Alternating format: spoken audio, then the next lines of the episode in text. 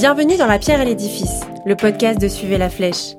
L'association a pour mission de conduire et promouvoir toutes les missions qui concernent ou aident à la reconstruction de la tour nord de la basilique cathédrale Saint-Denis et de sa flèche. Bâtiment fondateur de l'architecture gothique, la basilique cathédrale de Saint-Denis abrite les nombreux rois de France, depuis l'époque mérovingienne, ainsi qu'une collection de sculptures funéraires uniques au monde. Notre invité aujourd'hui est Frédéric Thibault, tailleur de pierre, qui nous raconte son parcours. En 94, je rentre en école d'architecture à Paris.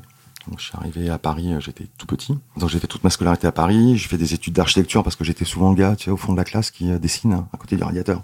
Donc quand t'as pas une super moyenne euh, en maths, on va te dire bah non mais Frédéric il dessine bien, faut qu'il aille vers des études artistiques, etc. Donc je suis rentré en école d'archi, c'était UP7 à Tolbiac. J'ai passé mon diplôme premier cycle que j'ai pas eu en totalité, je l'avoue. Et puis et puis j'ai eu envie de travailler. On partit, hein, je sentais que l'école c'était plus pour moi, j'avais envie de faire autre chose. Et donc je voulais faire un métier avec mes mains. Et donc j'ai tenté euh, charpentier à Orléans, il n'y avait plus de place. On m'a dit euh, si vous voulez on a une place à Châteauroux en taille de pierre. Je ne connaissais pas Châteauroux, je ne connaissais pas la taille de pierre. Et je suis parti à Châteauroux un an pour passer mon, mon CAP là-bas. Donc c'était beaucoup de jeunes, on avait 20, 21 ans, beaucoup de reconversions aussi. Et ça a été le déclic en fait. Et avec un prof qui était super, hein, Jocelyn, avec qui je suis toujours en contact, des dizaines d'années plus tard, hein, qui était un peu mon maître en taille de pierre. Et à côté de l'atelier des tailleurs de pierre, vous aviez l'atelier des sculpteurs. Et là, je voyais quand même les sculpteurs, ce qu'ils faisaient, ils faisaient des copies de Michel-Ange et tout, c'était des, feuilles d'acanthe, des rinceaux, plein de choses. Et le prof, dans cet atelier, était compagnon. Et donc c'est lui qui m'a proposé de revenir quelques mois après mon CAP. Donc je suis parti bosser un peu en intérim à droite à gauche. Et je suis revenu six mois après avec l'opportunité de faire euh, une formation vraiment sculpture. Donc je fais cette formation. Et puis je rentre chez les compagnons à l'Union Compagne Unique à cette euh, période-là. Donc après, une fois que vous avez mis le doigt dans le compagnonnage, bah là c'est parti pour un tour de France, c'est parti pour tout ça. Donc j'ai beaucoup voyagé. J'étais pas mal euh, sur des chantiers, beaucoup en chantier quand même, aussi en atelier. Et puis petit à petit, finalement, la sensibilité de, la sculpture est un peu différente que celle de la taille de pierre. La taille de pierre, c'est la rigueur de la géométrie. C'est bâtisseur, il va faire des escaliers, il va faire tout ça. Et moi, au bout d'un moment, euh, les moulures, ça m'emmerdait un petit peu, très honnêtement. Je préférais avoir une autre approche, qui a été celle du décor, de l'ornementation. Et donc je me suis spécialisé là-dedans. J'ai beaucoup bougé. En 2004, je me sédentarise un petit peu avant même sur l'île. Donc je fais mon atelier là-haut pendant sept ans. On est deux sculpteurs avec Vincent. Et on va travailler pour toutes les grosses boîtes, en fait, monuments historiques du coin et puis pour nos ateliers. Donc au début, c'est pas simple parce qu'il faut se faire connaître. La région Nord-Pas-de-Calais, c'est pas une région avec une grande grande tradition de pierre. On m'aurait dit que j'aurais ouvert mon atelier sculpture à Lille, euh, j'aurais rigolé parce que pour moi, il y avait que de la brique là-haut. Et en fait, il y avait une place à prendre et donc on a beaucoup travaillé. Après, il y a eu des périodes euh, un peu de crise aussi dans le secteur du monument historique, donc euh, pas simple. Et c'est là où j'ai rencontré d'entreprises d'Auvergne et je pars à Paris. Enfin, je me rapproche en tout cas de Paris. Entre temps, j'essaye de repasser aussi un master 2 en restauration conservation à l'Institut national du patrimoine que je ne valide pas en entier parce que la chimie, j'ai pas eu la chimie. Mais bon, ça donne quand même des bases parce que je fais tous les mémoires techniques, enfin je fais les analyses, les protocoles, donc on a quand même des compétences. Mais comme bien souvent dans les appels d'offres, on nous demandait d'avoir des diplômés de l'INP. C'est moi qui les ai embauchés, quoi. Hein, donc euh, je me suis dit, bah, je suis pas plus compte qu'un autre et puis je vais passer aussi le diplôme. Ça sera plus simple. Donc ça m'a permis aussi quand même d'acquérir un certain nombre de compétences et d'analyse sur toute la méthodologie de restauration-conservation, où là on n'intervient pas, hein, on fait en sorte de conserver au maximum les, sculptures. Donc il n'y a, pas d'intervention euh, mécanique, c'est beaucoup de chimie. Et puis bah forcément après voilà différentes entreprises euh, monuments historiques, donc plutôt dans l'encadrement, à euh, relancer aussi des activités, à se spécialiser, à répondre à des appels d'offres, etc.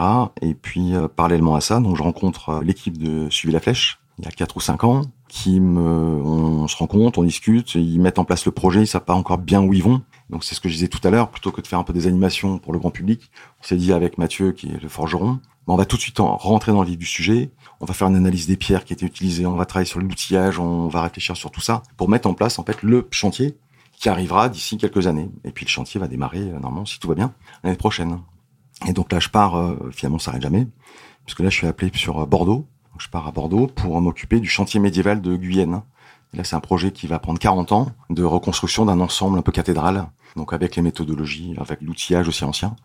Et donc, je vais pouvoir mettre en application bah, tout ce que je fais en fait ces dernières années ça qui est passionnant, avec de l'insertion, de la formation, de, des professionnels, l'archéologie expérimentale, et puis avec tout le volet aussi touristique, puisque ça sera un lieu qui sera ouvert au public hein, à partir de l'été prochain. Donc avec la construction d'une chapelle romane, après avec le cloître, avec les communs, avec euh, on démolira la chapelle romane pour faire du gothique. Enfin, c'est quand même l'aboutissement d'une carrière. Hein, j'arrive enfin quand même de carrière, même si j'ai encore quelques années. J'espère tenir 40 ans pour après me faire enterrer euh, avec une pierre tombale euh, du maître d'œuvre de, de cette petite cathédrale.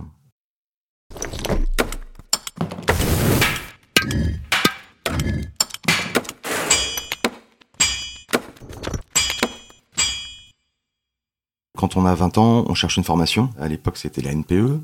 Et on vous dit, bah, allez voir chez les compagnons du devoir. Donc à l'époque, il fallait faire des tests. Encore aujourd'hui, des tests un peu psychologiques, etc. Et puis mon expérience, donc j'étais à Paris. Je vais au siège des compagnons euh, de l'association ouvrière des compagnons du devoir et du Tour de France. Et euh, je m'entends pas super bien avec ce qu'on appelle le responsable du siège, le prévôt. On s'entend pas bien. Et qu'un jour après, j'avais un courrier qui me disait que j'étais trop âgé pour rentrer chez eux. Donc moi, le compagnonnage, je fallait plus m'en parler du tout. J'avais 21, 20, 21 ans. Donc c'était euh, voilà, petite embrouille. Et donc le compagnonnage, on connaît pas. C'est quelque chose, on vous dit, vous voulez passer un CAP, un diplôme dans un métier manuel, allez voir les compagnons. Bon, ok. Donc le compagnonnage, fallait plus m'en parler jusqu'au jour où effectivement, après je suis parti à Châteauroux, j'ai rencontré ce compagnon qui était dans une autre société, parce qu'il y a plusieurs mouvements compagnoniques en France finalement. Et le fait, si tu veux, de se dire voilà, je voulais faire charpentier et qu'on me propose autre chose, j'étais pas défini vraiment. J'aurais pu dire charpentier comme j'aurais pu dire forgeron ou un autre truc. Enfin, il me fallait quelque chose. Il fallait que je quitte Paris. Il fallait que je fasse autre chose. Donc on m'aurait proposé peut-être, euh, je sais pas, menuisier ou je sais pas quoi. Peut-être que j'aurais été. Mais cette rencontre avec la pierre en même temps, c'est intéressant parce que c'est quand même lié à l'architecture. Enfin, c'est il y a une histoire, il y a des traditions. Donc ça collait très très bien finalement. La rencontre s'est faite. C'est une rencontre amoureuse qui n'était pas prévue surtout à Châteauroux, et, qui s'est développé comme ça. Et il n'y a aucun regret aujourd'hui. Parce que simplement avec un petit CAP tailleur de pierre, aujourd'hui j'ai bossé sur des chantiers, euh, des grands chantiers. Et je m'occupais d'un chantier aussi assez intéressant. Et j'ai fait plein de trucs en fait. Donc c'est aussi la possibilité ou l'occasion de dire que avec un CAP aujourd'hui, on arrive à faire plein de choses. C'est pas une fin en soi, c'est un départ de quelque chose. il y a énormément de passerelles qui nous permettent après d'un jeune qui va passer un CAP, après il va faire un bac pro, il peut reprendre un BTS, il peut reprendre un master après. Donc aujourd'hui, ce, ce parcours-là, il est euh, beaucoup plus valorisé qu'il y a encore 15 ans ou 20 ans. Où là, c'était, euh, on t'envoyait là parce que tu étais en échec scolaire. Donc c'est pas la même approche. Donc c'est voilà, c'est toutes ces opportunités-là qui construisent en fait une vie aussi. Le compagnonnage, hein, c'est il est pluriel. Hein. C'est-à-dire que bien souvent, on va parler de l'association ouvrière, qui est la plus grosse organisation compagnonique en France je vais pas refaire un historique, hein, mais tout ça, c'est lié à l'ancien régime. Le compagnonnage, ça remonte à, les premières traces, on est 15e siècle. Pour faire simple, hein, donc c'est pas les cathédrales, rien à voir avec les cathédrales, rien à voir avec tout un tas de choses. C'est vraiment ça se construit. Des ouvriers qui voyagent, qui s'opposent aussi au monopole des maîtres et qui vont se construire des identités et faire référence à un certain nombre de légendes. Donc tout ça, ça va définir en fait le compagnonnage d'aujourd'hui, qui est structuré au sein de trois grands mouvements, qui est par ordre d'apparition l'Union compagnonique des devoirs unis, qui se crée à la fin du 19e siècle, auquel moi je suis membre, euh, qui est la plus petite des sociétés. On n'a aucun salarié, on a très peu de subventions, on se démerde, chacun donne ce qu'il a donné. À côté de cette petite société, vous avez l'association ouvrière, qui se crée en 1940-41, qui est aujourd'hui l'un des centres de formation les plus importants en France. C'est plus de 10 000 apprentis formés par an. Ils sont présents dans beaucoup de villes, c'est 1500 euh, salariés, donc c'est aussi une usine à formation. C'est-à-dire qu'ils ont énormément de centres de formation, des CFA, et ça brasse, ça brasse, ça brasse beaucoup de jeunes. Parmi ces jeunes-là, vous en avez allez 5-6 qui vont rentrer sur le Tour de France après, qui vont vraiment rentrer en compagnonnage. Le compagnonnage, il démarre après. C'est pas, c'est pas parce que vous avez fait 6 mois de formation couverture dans un CFA avec le label euh, compagnon que vous êtes compagnon. Donc c'est après que ça démarre. Donc après, il faut faire son tour de France, il faut faire son premier travail d'aspirant, il faut faire son chef-d'œuvre de compagnon. Vous allez voyager pendant 4, 5, 6, 8 ans parfois. C'est là que la démarche est intéressante. Parce que c'est la rencontre de l'autre, c'est les voyages. Et ça fonctionne aussi au sein de la Fédération Compagnie, qui est le troisième mouvement, qui se crée après-guerre, qui est un peu entre les deux, entre l'Union et l'association, qui a aussi un lycée professionnel très très réputé dans Jura, qui a des CFA aussi dans beaucoup de villes de France. Mais pareil, c'est aujourd'hui des organismes de formation. Et le problème, c'est qu'aujourd'hui, on confond souvent la formation professionnelle avec le compagnonnage. Le compagnonnage, c'est permettre à des jeunes garçons et filles aujourd'hui de pouvoir voyager et apprendre avec son métier, avec tous les usages aussi qui sont propres au compagnonnage, parce que c'est une société initiatique aussi. On a des, passages, on a des cérémonies, on a tout un tas de trucs où seuls les compagnons peuvent assister. Donc forcément, on appelle ça initiatique. On porte un nouveau nom, on perd son nom civil, enfin voilà, il y a plein de cérémonies qui sont héritières finalement de tout ce substrat d'usage, de rituels des sociétés compagnies plus anciennes. Donc on fonctionne parfois un petit peu différemment. C'est-à-dire qu'effectivement, bien souvent, le grand public va avoir la référence des reportages au journal de 13 heures, euh, où effectivement on a l'impression parfois, mais ça a l'air euh, compliqué, euh, on dirait que c'est l'armée quand même, avec les cours le soir, avec cette, cette discipline. Alors oui, ça existe, mais on a justement cette pluralité de sociétés qui permet de s'adresser à des jeunes en fonction de leur caractère aussi. Et c'est pas parce qu'un jeune va échouer, par exemple, chez les compagnons du devoir, qu'il pourra pas rentrer aussi à l'Union parce qu'on on voyage un peu plus librement. On a des petites maisons, on est un peu plus familial. Donc il faut aussi que le Tour de France puisse correspondre à la sensibilité du jeune. Donc euh, par rapport aussi à l'entrée des femmes dans le compagnonnage, c'est récent finalement par rapport à son histoire, puisque l'association ouvrière, elle, va faire la première femme compagnon en 2004 ou 2005. Donc par rapport à l'histoire, c'est récent. Et euh, aujourd'hui, s'il n'avait pas fait, vous avez des corporations comme dans les matériaux souples, donc euh, sellerie, maroquinerie, c'est des métiers qui auraient disparu, parce qu'aujourd'hui, c'est 95% de jeunes femmes dans ces métiers-là. À l'Union Compagnie qu'à la Fédération, la question s'est posée beaucoup plus tardivement, même si elle se posait avant, mais en tout cas, ça a été accepté qu'il y a, à l'Union, en tout cas, il y a trois ans. Donc c'est très récent aussi. On a fait la première réception d'une femme compagnon, une vitrailliste, il y a deux mois, à Nantes. Mais aujourd'hui, on a beaucoup de femmes aussi qui s'engagent dans des métiers d'art, qui étaient très présents jusque dans les années 50, 60 dans le compagnonnage, mais qui ont disparu. Les anciens, bah, ils n'ont pas transmis, ils se sont arrêtés. Et aujourd'hui, avec cette euh, ouverture aux jeunes femmes dans ces métiers-là, bah, il y a un revival un petit peu dans des métiers qui avaient vraiment disparu en bijouterie, en vitrail. Et ça vient enrichir aussi notre vie quotidienne aussi. Aujourd'hui, avoir dans les maisons de compagnons des jeunes filles avec des jeunes garçons, fallait un peu l'organiser, voilà, faut un peu se structurer. C'est des jeunes qui ont 18-20 ans quand même, donc ça s'organise un petit peu. Mais ça se passe très très bien. Franchement, il y a une belle énergie. Et de voir, on a fait encore ce week-end sur Paris des admissions. Donc c'est des jeunes qui deviennent aspirants.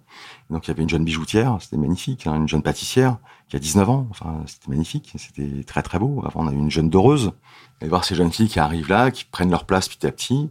Bah, dans nos sociétés un peu traditionnelles, euh, ça donne un coup de jeune, quoi. Ça dépoussière un petit peu cette image. Donc, ce qu'il faut, c'est pas désespérer du compagnonnage. En fait, c'est trouver chaussure à son pied. Et aujourd'hui, dans ces trois mouvements, on arrive à communiquer. C'est-à-dire que si un jeune, moi, se sent pas bien chez nous, on peut l'aiguiller aussi dans d'autres sociétés. Parce qu'il peut-être qu'il aura besoin d'un cadre un peu plus important. C'est ça qui est intéressant aussi aujourd'hui, cette diversité dans le compagnonnage. Et donc, faut pas se bloquer effectivement à des parcours qui seraient euh, des échecs, ou en tout cas vécus comme tels. Mais il faut aussi que les compagnons qui accompagnent tous ces jeunes-là bah, se disent bah, peut-être que finalement t'es pas fait pour notre société, tu pourrais aller dans celle-là. Même nous, par exemple, à l'Union, on a des cuisiniers. Dans les autres sociétés, il y en a pas. Et jusqu'à il y a quelques années encore, si un jeune allait taper aux deux autres sociétés, on disait mais non, mais les cuisiniers chez les compagnons, ça n'existe pas. Alors que si, ça existe. Mais il y avait des petites rivalités. Il y a l'histoire entre nos, groupements. Aujourd'hui, ça, ça passe très bien. Et c'est un réseau exceptionnel. C'est euh, entre les trois mouvements aujourd'hui, on quadrille la France, on a des possibilités de voyager à l'étranger. Ça, ça échange beaucoup. Et même entre jeunes aussi, qui peuvent être embarqués, c'est souvent par le hasard en fait, qui vont rentrer dans telle ou telle société.